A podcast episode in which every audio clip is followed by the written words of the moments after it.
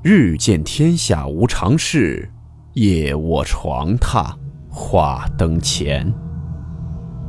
欢迎来到木鱼鬼话。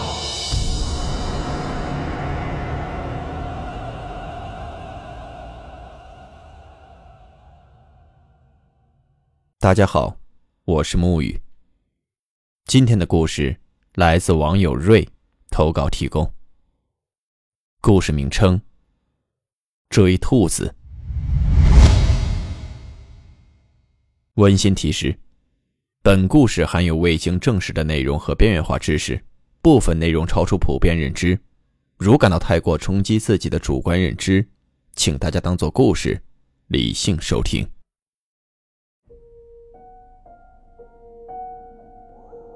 去年五一劳动节的时候，我和朋友们决定开车去中甸。当时大家决定是去游玩露营的，而我们一行十三个人当中，六男七女。四月三十号下午出发，开的是一辆吉普，一辆金杯。而出发时当天晚上七点的时候，我们到了慈碧湖，度过了一个平静的夜晚。可是，在那之后，怪事儿就接二连三的发生了。上午十点钟，大家正式出发。前往的方向是丽江，而这一路上欣赏着美丽的风光，所以大家都认为我们几个的决定很好。而其他坐飞机去玩的那些人，肯定不知他们已经错过了那么美的风光。这一路我们在车上是有说有笑的，不知不觉间天色已经有些暗了。我和好友娜娜是坐在金杯车的最前排，已经累得睡着了。所以，当我们俩醒来时，发现已到了距中甸不远的一片草原上。金杯车陷在一个有水的草坑里打滑了，而这时天色已经黑到开着车灯也看不到前方五米以外的情景了。于是大家决定把车里的东西搬到另一辆去探路的吉普车所选的一个距离二百五十多米远的宿营地后再来拖车。而在搬运的过程中，大家也都看到草原上有好几处模糊的灯光。我们也是折腾了好久才安顿好。两个小时过后，用完饭的大家在篝火边聊天。这时，从出发开始就很少说话的欧阳，用着一种奇怪的表情看着我和娜娜，问我们说：“你和娜娜今天坐在金杯车里，看没看到前面那辆吉普车有什么不对劲吗？”当时我和娜娜两个人都是不解的看着他，说没啊，怎么了？欧阳说他其实本来不想说的，可这也是大家的事儿，说出来也可以小心点他说在路上来的时候，你们几个都在睡觉，而我因为大白天睡得太多，所以也没睡意，就看着前面的吉普车发呆。可后来却吓了我一跳，我看到有个白色衣服。长着长头发的女人，在吉普车的车顶上趴着。说完，她一脸恐惧地看着我们。我们当时肯定是不相信，笑了笑就打趣道：“说不会吧，这也太老套了，不是在吓唬我们吧？”大家也都笑着附和。欧阳则是苦笑着说：“我就知道你们不信，但是我也不想呀。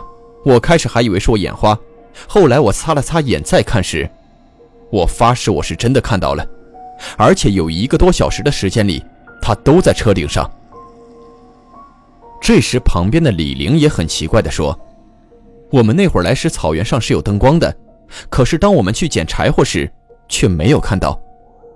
而且我也看过了，附近除了来时的方向外，草原上是根本就没有人家的。”也不知是谁这时插了一句，说：“这不是鬼火吧？”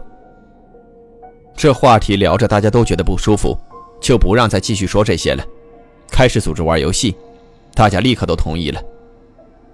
我也是听得心惊肉跳的，可是也看得出来，每个人的表情都有些不自在。而欧阳也是黑着脸坐在一边，什么也不说。就这样，大家玩了一会儿，留下三个男的守夜后，其他的人陆续回到帐篷里面睡了。第二天，上路时大家的情绪都有些低沉。等到了中甸玩了一天后，大家也就有些忘了这事儿，谁也都没再提起过。可就在接下来的几天里，发生了更奇怪的事儿。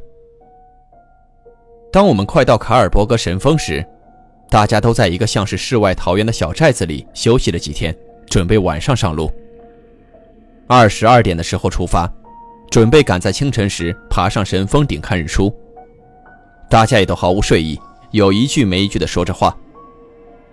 这时我的手机响了，是李玲打来的。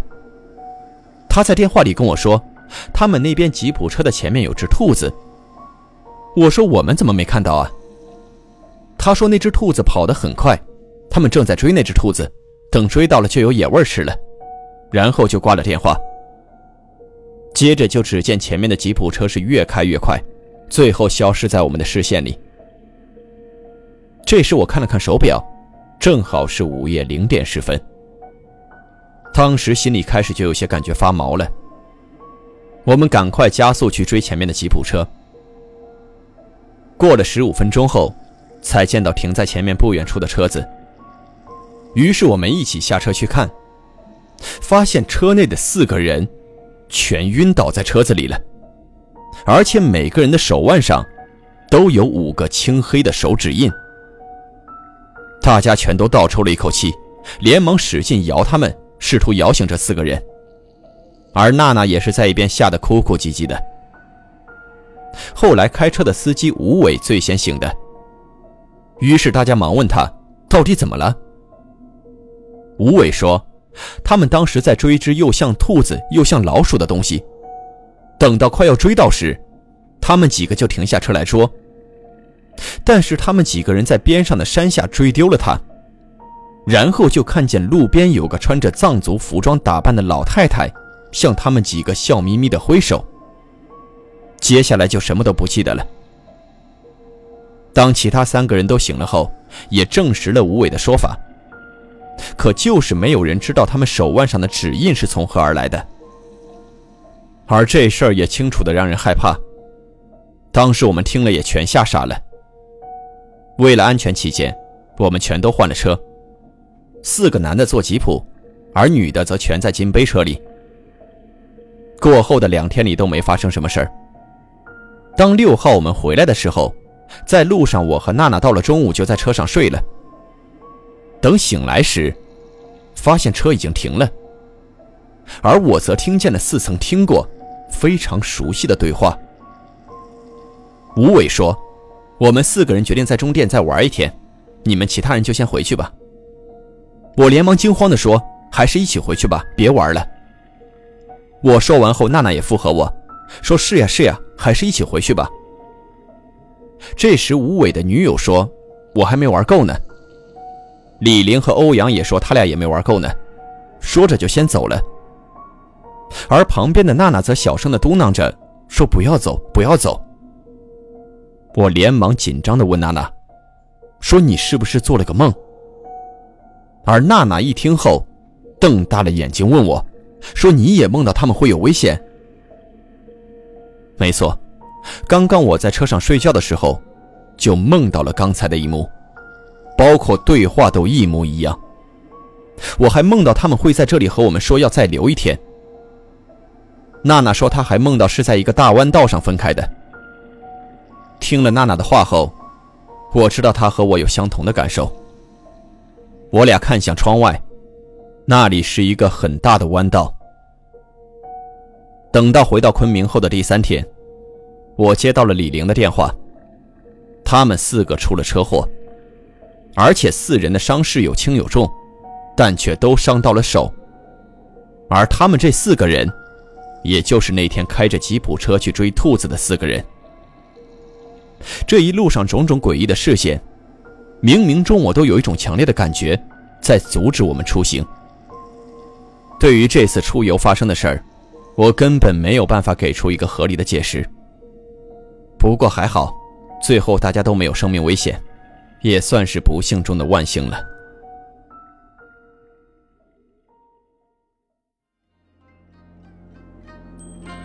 好了，我们今天的故事到此结束，祝你好梦，我们明晚见。